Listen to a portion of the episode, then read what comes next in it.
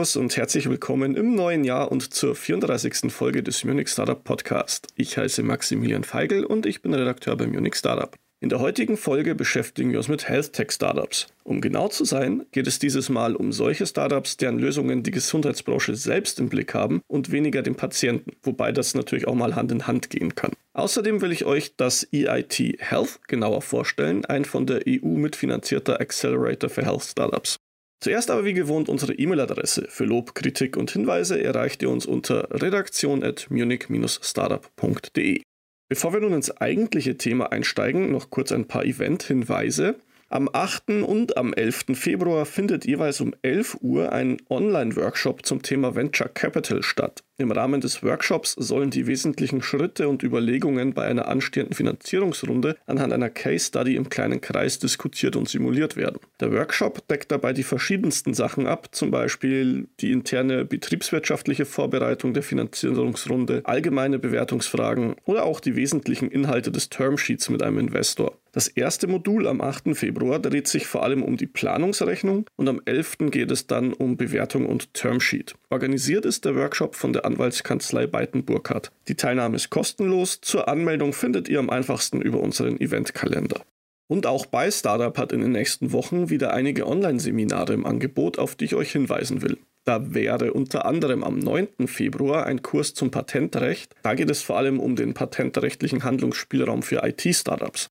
Am 15. Februar gibt es ein Seminar mit dem Titel Preisgestaltung für Startups. Hier will euch bei Startup dabei helfen, den passenden Preis für eure Produkte zu finden. Und zwar für klassischere Geschäftsmodelle genauso wie für Software-as-a-Service-Angebote. Und am 24. geht es noch einmal um das Thema Finanzierung. Allerdings geht dieser Kurs der Frage eher allgemeiner an und beleuchtet auch Alternativen zum klassischen Venture Capital und Business Angel. Auch die bei Startup-Kurse sind natürlich kostenfrei. Ihr findet die Links in unserem Eventkalender oder auch auf der Terminübersicht auf der bei Startup-Webseite. Unser heutiges Thema sind Startups aus der Health Tech Branche. Die ist nämlich eine der größten hier in München. Insgesamt zählen unsere Insights 195 Startups und Scale-ups in dem Bereich. Nur der Bereich Enterprise Software ist mit 266 Unternehmen größer. Bei rund 1800 Startups insgesamt im Münchner Ökosystem heißt das also, dass gut jedes zehnte Startup ein Health Startup ist. Im letzten Jahr, also 2021, gab es insgesamt 23 Funding Rounds für Münchner Health Startups mit einer Gesamtsumme von 249 Millionen Euro. Und auch in diesem noch sehr jungen Jahr konnten schon wieder zwei Startups erfolgreiche Finanzierungen verkünden, nämlich Wellster und Preomics. Die Gesamtbewertung der Branche liegt aktuell übrigens bei rund 2,4 Milliarden Euro. Jetzt ist Health Tech ein ziemlich breit gefächerter Bereich. Dazu zählen Startups, die neue Therapien und Medikamente entwickeln, ebenso wie die Betreiber von Gesundheits-Apps und Plattformen. Und auch Enterprise-Software für Ärzte und Krankenhäuser zählt dazu, genauso wie Biotech-Startups, die neue Analyse- oder auch Produktionsmethoden entwickeln. Und auch neue medizinische Geräte wie Prothesen aus dem 3D-Drucker oder helfende Roboter im OP-Saal dürfen wir hier natürlich auch nicht vergessen. Bei den vier Startups, die ich euch heute vorstelle, geht es aber vor allem darum, Abläufe im medizinischen Bereich zu unterstützen. Clinisurf zum Beispiel arbeitet an einem digitalen System, das im Krankenhaus mehr Zeit für den einzelnen Patienten schaffen und administrativen Aufwand reduzieren soll. Das Ganze funktioniert so. Patienten können mit dem eigenen Smartphone Anfragen an die Pflegekräfte schicken. Die Pflegekräfte bekommen die Anfrage dann per App auf ihre Geräte und können je nachdem handeln. Sie können dem Patienten das bringen, was er braucht Dabei sparen sie sich dann schon mal doppelte Laufwege, weil sie ja nicht erstmal zu ihm hingehen und fragen müssen, was er eigentlich will. Sie können die Anfrage aber natürlich auch einfach weiter delegieren, wenn sie selbst der falsche Ansprechpartner wären. Oder aber dem Patienten kurz Rückmeldung geben, ähm, wenn es jetzt gerade nicht so dringend ist und sie das Ganze erst später bearbeiten können. Dann weiß er zumindest schon mal Bescheid. Der bestehende Notfallknopf, den es in Krankenhäusern gibt, bleibt davon aber natürlich unberührt. Der wird sogar entlastet, weil er dann ja nur noch in einem echten Notfall genutzt werden muss was auch dazu führen soll, dass die Patienten weniger Scheu haben sollen, ähm, sich beim Personal zu melden, wenn was ist. Daneben hat CliniSurf noch ein Tool für das Ausfallmanagement entwickelt. Das soll bestehende Tools zur Schichtplanung ergänzen und es vereinfachen, bei kurzfristigen Ausfällen schnell und flexibel zu reagieren. Auch hier setzt CliniSurf auf eine App, die es der Stationsleitung erleichtert, Anfragen an die Teammitglieder zu senden. Und über eine Schichtbörse sollen die Pflegekräfte einfach und übersichtlich offene Schichten übernehmen können. Langfristig will CliniSurf alle Anfragen und Aufgaben automatisch so delegieren, dass sich Pflegekräfte wieder voll auf die Pflege des Patienten oder der Patientin konzentrieren können und Service und Administratives automatisiert oder von anderen MitarbeiterInnen erledigt wird.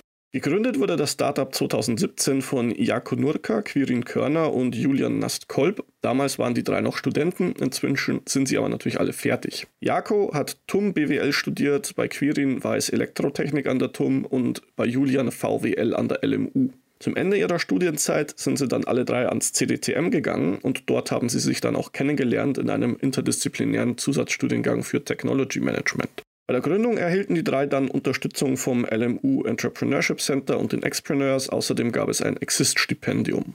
2018, also ein Jahr nach der Gründung, konnten sie sich dann schon über die ersten zahlenden Kunden freuen. 2019 wurde dann die Pre-Seed-Runde abgeschlossen und zwar durch Bayern Capital, Plug and Play und die Business Angels Martin Gies, Ingo Griebel und Markus Struppe. 2021 folgte dann eine weitere Finanzierung durch Bayern Capital, Miele Venture Capital und die Bestandsinvestoren. Die lag im siebenstelligen Bereich. Eine genauere Zahl ist nicht kommuniziert worden. Aktuell ist die Lösung von CliniSurf laut eigenen Angaben in über 20 Kliniken im Einsatz, darunter das Universitätsklinikum Schleswig-Holstein oder das LMU-Klinikum hier in München. Das Team besteht aktuell aus knapp 20 Leuten. Die Bewertung liegt laut unseren Insights zwischen 4 und 6 Millionen Euro. Um Abläufe ganz anderer Art geht es bei unserem nächsten Startup. Smart4 Diagnostics will nämlich den Prozess rund ums Blutabnehmen digitalisieren. Dadurch will die Firma eine lückenlose Verfolgung der Blutproben gewährleisten. Das Problem, das das Startup dabei angeht, ist folgendes. Wenn einem zum Beispiel der Hausarzt Blut zur Untersuchung abnimmt, dann untersucht er das ja nicht selbst. Die wenigsten haben ein eigenes Labor für sowas, sondern die senden das in der Regel an ein anderes Labor. Dort wird es dann eventuell noch zwischengelagert, bis es eben abgearbeitet werden kann. Was genau jetzt aber zwischen der Abnahme und der Untersuchung mit dem Blut passiert, das ist eine gewisse Blackbox. Die Schritte von der Blutabnahme bis hin zum Eintreffen der Probe im Labor werden nämlich meistens manuell und halt nach bestem Wissen und Gewissen durchgeführt und dokumentiert oder halt eben auch nicht. Das hängt ganz stark davon ab, was sich da individuell über die Jahre eingespielt hat. Dementsprechend lückenlos oder lückenhaft kommt dann die Blutproben in den Laboren an. Smart for Diagnostics will das ändern und die Schritte digitalisieren und wo es geht automatisieren. Also eigentlich die bekannte Digitalisierungsarbeit, die Startups leisten. Dazu gehört es zum Beispiel, jeder Probe einen Verfolgungscode zu geben, der auch digital abrufbar ist oder während dem Transport Daten zu Temperatur oder Erschütterungen aufzuzeichnen. Und natürlich werden die aggregierten Daten dann auch den Laboren zur Verfügung gestellt, damit die damit arbeiten können. Das Startup nennt das Ganze eine vollständig digitalisierte und automatisierte Full Chain of Custody für Humanproben in der Präanalytik. Gegründet wurde Smart for Diagnostics 2018 von Julia Flötotto, Hans-Maria Hein, Malte Denker und Yannick Timo Böge. Julia ist Informatikerin, sie war vor der Gründung bei Nvidia beschäftigt. Hans ist Betriebswirtschaftler, er war zuerst lange bei der Konrad-Adenauer-Stiftung und danach bei Trigger S, da war er mit der Regulatorik neuer Medizinprodukte beschäftigt. Yannick ist Molekularbiologe. Er hat früher für Roche und auch für Trigger S gearbeitet, und zwar in der klinischen Forschung. Und Malte ist Doktor der Medizin und war vor der Gründung am Unfallklinikum Murnau beschäftigt. Er ist inzwischen aber zum IFAB Service Institut für Ärzte und Apotheker gewechselt. Besonders Malte und Yannick, aber auch Hans haben in ihren alten Berufen also den Umgang mit Blutproben kennengelernt und dabei auch ein Qualitätsproblem festgestellt, aber eben keine sinnvolle und zeitgemäße Lösung im Markt gefunden. Also haben sie das gemacht, was man als Startup-Gründer eben so macht, wenn man keine Lösung findet. Man entwickelt sie selbst und haben das dann gemeinsam mit Julia umgesetzt. Noch im Jahr ihrer Gründung, also 2018, hat Smart4 Diagnostics dann 2 Millionen Euro Zuschuss vom EIT Health bekommen. Es folgte dann eine Teilnahme an der Startup Creas Fair und 2019 eine Seedrunde durch Unternehmertum und die Initiative for Industrial Innovators in unbekannter Höhe. Auch 2019 gab es einen weiteren Zuschuss, dieses Mal vom European Innovation Council, und zwar in Höhe von einer Million Euro. 2020 folgte dann der nächste Zuschuss, erneut vom EIT Health. Und 2021 schließlich hat das Startup eine Series A über 5 Millionen Euro abgeschlossen. Beteiligt waren das European Innovation Council und die Starstedt AG. Das ist ein Hersteller von Labor- und Medizintechnik. In diesem Zuge sind Smart4 Diagnostics und Saarstedt dann auch gleich eine strategische Partnerschaft eingegangen. Das Team von Smart4 Diagnostics besteht aus knapp 30 Leuten. Die Bewertung liegt laut unseren Insights zwischen 20 und 30 Millionen Euro. Unser nächstes Startup konzentriert sich eigentlich darauf, Patientinnen zu unterstützen. Dabei ist allerdings auch etwas für die Forschung herausgekommen. Was genau, das schauen wir uns jetzt mal an. Vision Health hilft chronisch lungenkranken PatientInnen dabei, ihre Inhalationstherapie effektiver zu nutzen. Dazu hat das Startup die App Kata entwickelt. Die setzt auf KI, Machine Learning und Computer Vision, um den Nutzern Feedback zur richtigen Handhabung ihrer Inhalatoren und ihren Inhalationsmanövern zu geben. Für eine Ferndiagnose oder gar einen Arztbesuch kann so verzichtet werden, was natürlich alle Beteiligten entlastet. Die App hat aber einen noch viel größeren Funktionsumfang. Die Schulung ist da nur der Anfang. Sie gibt regelmäßiges Feedback, aber auch Zugang zu Statistiken und einem Wiki. Außerdem hat die App Erinnerungs- und Tagebuchfunktionen. Das soll die richtige Dosierung gewährleisten und so bessere Therapieerfolge und weniger Nebenwirkungen erzielen, was die Behandlungsqualität dann steigert. Außerdem würde das die Kosten für intensivmedizinische Therapie senken. Interessanterweise hat Carter aber inzwischen noch einen anderen Anwendungsfall gefunden, nämlich in der klinischen Forschung. Denn da stellt sich ja zum Beispiel bei Studien die Frage, ob die PatientInnen richtig geschult wurden, das Produkt, das sie hier testen sollen, ordnungsgemäß überhaupt anzuwenden und ähm, ob dadurch die Ergebnisse überhaupt valide sind. Und auch da können die Funktionen der Kata-App helfen, indem sie eben die Durchführung der Therapiemaßnahmen trainiert und kontrolliert.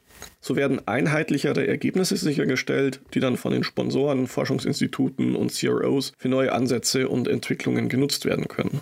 Ein aktuelles Beispiel für die Anwendung in einer Studie ist die Asthma-Studie von Sterner. Für die hat Vision Health Kata so angepasst, dass sie speziell die Run-In-Phase zur Patientenvorbereitung und die Therapietreue unterstützt, aber auch die korrekte Durchführung der Inhalation gewährleistet. Darüber soll die App die tägliche Überwachung sowie das Management von Krankheits- und Sicherheitsparametern wie Asthmasymptomen, Peak-Flow-Werten und Notfallmedikation überwachen. Gegründet wurde Vision Health im Jahr 2017 von Sabine Hessermann und Philipp Kroneberg. Sabine hat vor der Gründung insgesamt 25 Jahre Erfahrungen im Bereich Atemwegstherapie unter anderem mit Stationen bei Air Liquid und Linde gesammelt und Philipp kann 15 Jahre Erfahrung in Business Development und Portfolio Management in der respiratorischen Medizin vorweisen. Ende 2018 und Anfang 2019 gab es dann verschiedene Zuschüsse für Vision Health von ESCO-West und dem European Innovation Council. Insgesamt kamen so rund 250.000 Euro zusammen. Im Sommer 2019 folgte dann eine Seed-Runde durch Sana Ventures und Georg Mattheis. Die Höhe ist aber nicht bekannt. Im April 2020 schossen die Bestandsinvestoren unter Führung von Georg Mattheis dann noch einmal eine Million Euro nach.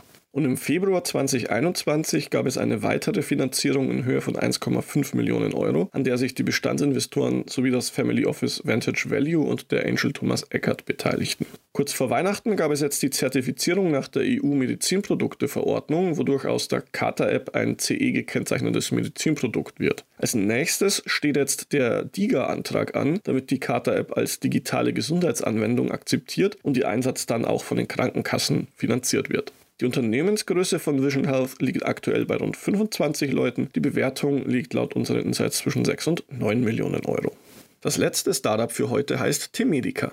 Die München entwickeln digitale Therapiebegleiter und gehen damit das Problem an, dass Therapien oft unstrukturiert oder inkonsistent ablaufen. Anscheinend passiert das nämlich häufiger als man glaubt und letzten Endes verlängert das dann den Leidensweg Betroffener und führt zu hohen Kosten für das Gesundheitssystem. Um das jetzt zu ändern, setzt T-Medica auf Machine Learning und die Vernetzung von Ärzten und Therapeuten. So soll die Therapie des Patienten oder der Patientin strukturierter ablaufen und für den gesamten Heilungsverlauf maßgeschneidert werden. Das soll dann auch die PatientInnen motivieren, dran zu bleiben, zum Beispiel an ihren Rückenübungen und zwar dann halt auch langfristig. Aber auch Ärzte und Therapeuten haben Vorteile von den Lösungen von T-Medica. Sie bekommen mit den Apps Werkzeuge an die Hand, um ihre Entscheidungsgrundlage zu verbessern und damit die Therapiequalität zu erhöhen. Insgesamt hat T-Medica inzwischen sieben Apps auf dem Markt, darunter die Rücken-App Mineo, Vaya, eine App für gesunde Ernährungs- und Bewegungsabläufe und Pelvina, eine App zum Training des Beckenbodens. Der neueste Zuwachs ist die App Brisa, die ist für die digitale Begleitung von Multiple Sklerose-PatientInnen. Brisa entstand übrigens in Kooperation mit Roche Pharma. Gegründet wurde T-Medica 2016 durch Gloria Seibert sowie Clemens Kofler und Patricia Singer. Anfangs hieß das Startup noch Physiovia. Gloria war nach ihrem Studienabschluss in General Management vier Jahre bei McKinsey als Unternehmensberaterin. Danach ging sie an eine Programmierschule im Silicon Valley, bevor sie T-Medica gründete. Seitdem leitet sie das Startup als CEO. Clemens war freiberuflicher Software-Developer und Consultant bis zur Gründung. Dann hat er die Rolle des CTO bei T-Medica übernommen. Die hat er allerdings im Mai 2020 abgegeben und entwickelt jetzt für das Münchner Startup DataGuard. Patricia wiederum ist Doktor der Medizin und war vor T-Medica unter anderem am Wilhelminenhospital in Wien, dem Uniklinikum Innsbruck und hier in München am ambulanten Reha-Zentrum tätig. Bei T-Medica hat sie die Rolle der Medical Advisor übernommen, es hat sie dann aber wieder zurück in ihre eigene Praxis gezogen, die sie seit 2014 betreibt. 2016 und Anfang 2017 gab es zwei Seed-Runden, über die ist allerdings nichts weiter bekannt, weder die Höhe noch wer daran beteiligt war. Später 2017 folgte dann aber eine Series A, über die wir ein bisschen mehr wissen. Die fiel in siebenstelliger Höhe aus und wurde getragen von einem Konsortium aus Privatinvestoren, unter ihnen Bert Wendeln und Herbert Hensler.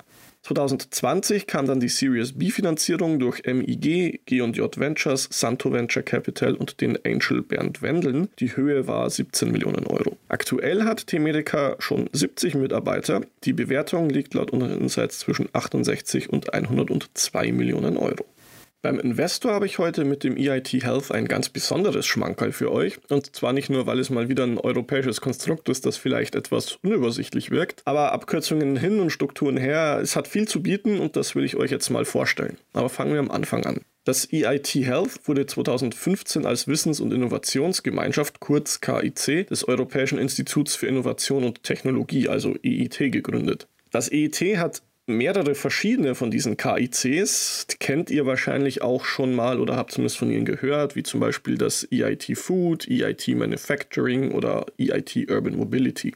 Die Idee hinter den einzelnen Abteilungen ist es, die richtigen Leute zusammenzubringen, damit die ihr Fachwissen austauschen und letztlich neue Innovationen entwickeln können. Dabei stehen beim EIT generell drei Säulen im Mittelpunkt, nämlich Forschung, Business und Bildung. Mit dem ganzen Hintergrund ist jetzt das EIT Health sehr viel gleichzeitig. Es ist nämlich nicht nur Inkubator, Accelerator und Investor, sondern auch noch ein Fortbildungszentrum für Health Professionals und auch ein Infozentrum für Bürger und Bürgerinnen. Finanziert wird das EIT Health von der EU unter dem Horizon 2020 Programm, aber auch von anderen Partnern. Darunter findet man dann Branchengrößen wie AstraZeneca, Bayer oder Roche oder natürlich auch sehr, sehr viele Unis aus ganz Europa. Der Hauptsitz des EIT Health ist übrigens hier in München. Mit so vielen verschiedenen Aufgaben hat das EIT Health auch viele verschiedene Programme, die das alles umsetzen sollen. Die sind natürlich jetzt nicht alle auf Startups maßgeschneidert. Ich habe da aber mal ein paar rausgesucht, von denen ich denke, dass das für euch die relevantesten sein dürften. Allen voran steht da das Wildcard Innovation Programm. Das gibt es seit 2017 und richtet sich an talentierte Innovatoren, Teams und Einzelpersonen aus ganz Europa. Das Wildcard-Programm unterstützt sie dann dabei, ihre Ideen im Gesundheitsbereich zu verwirklichen. Das macht es mit finanzieller Förderung, Betreuung durch Expertinnen und auch Coachings. Das Programm schreibt in jedem Jahr zwei Herausforderungen aus, für die neue Lösungen gesucht werden. Daraus gehen dann jeweils zwei Sieger-Startups hervor Eins davon war zum Beispiel auch Smart for Diagnostics. Übrigens, aktuell läuft gerade eine solche Challenge. Ihr könnt euch da noch bis zum 14. März bewerben. Den Link dazu packe ich euch in den Artikel. Ein anderes recht interessantes Programm ist das Venture Co Center for Excellence. Das ist ein öffentlich-privates Co-Investitionsprogramm, das die Finanzierung von Startups und KMUs im Gesundheitsbereich in Europa fördern soll. Dazu bringt das Center Risikokapitalgeber, Konzerne, Technologietransferstellen, Versicherer und viele, viele andere potenzielle Investoren mit den Jungfirmen zusammen. Das Ziel hier sind vor allem Series A, Series B und Pre-IPO Finanzierungsrunden. Daneben gibt es noch Scaling-Programme wie Katapult 2022 oder Gold Track oder das Bridgehead-Programm, das bei der internationalen Expansion helfen soll. Außerdem gibt es noch verschiedene Netzwerkprogramme, die mit der Pharmabranche oder Investoren, Mentoren und Coaches vernetzen. Und vieles, vieles mehr. Schaut euch das gerne einfach mal genauer an. Ich bin mir relativ sicher, dass ihr da das ein oder andere findet, das für euch interessant sein kann. Schauen wir zum Abschluss noch kurz allgemein auf die Digitalisierung des Gesundheitswesens. Denn das, was das EIT Health fördert und die heute vorgestellten Startups tun, steckt ja in einem größeren Zusammenhang. McKinsey hat das im eHealth Monitor zusammengefasst, der erschien im November letzten Jahres und ist damit meines Wissens nach die aktuellste Untersuchung zu dem Thema. Ich verlinke euch das Ganze natürlich auch im Artikel.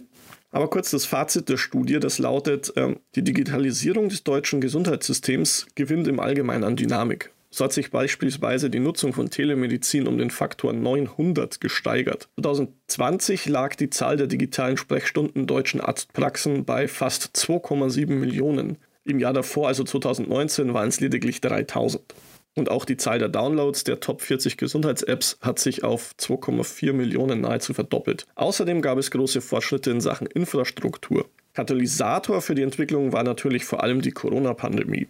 Wo es immer noch fehlt, so die Studie, das ist die digitale Gesundheitskompetenz. Denn mehr als jeder zweite Deutsche, 55 Prozent um genau zu sein, zeigt sich zwar in Umfragen digitalen Gesundheitsangeboten aufgeschlossen, doch es fehlt den Befragten eigenen Angaben zufolge an Information und Aufklärung. Alles in allem bescheinigt der Report der Branche große Fortschritte, wenn natürlich auch noch nicht alles perfekt ist. Für Health Startups sind das aber auf jeden Fall gute Nachrichten. Und damit bin ich fertig für heute. Hier aber noch schnell wie immer meine Leseempfehlungen. Am Freitag erscheint ein Artikel von meiner Kollegin Regina zu den Entrepreneurship-Tätigkeiten der Münchner Hochschulen. Da ist ja nicht nur das Angebot groß, im letzten Jahr gab es da ja auch einige Änderungen. Zum Beispiel ist aus dem LMU EC das LMU IEC geworden. Mit der Übersicht seid ihr dann wieder up to date. Und als zweites möchte ich euch unseren Artikel Startups des Monats ans Herz legen, der am Montag, den 31. erscheint. Denn der Januar ist ja tatsächlich schon wieder rum und für alle, die jetzt erst aus ihrem Winterschlaf langsam erwachen, ist das genau die richtige Gelegenheit, um jetzt alles nachzulesen, was sie in den letzten Wochen verpasst haben. Jetzt bin ich aber auch wirklich fertig. Ich bedanke mich fürs Zuhören, sage Servus und bis zum nächsten Mal.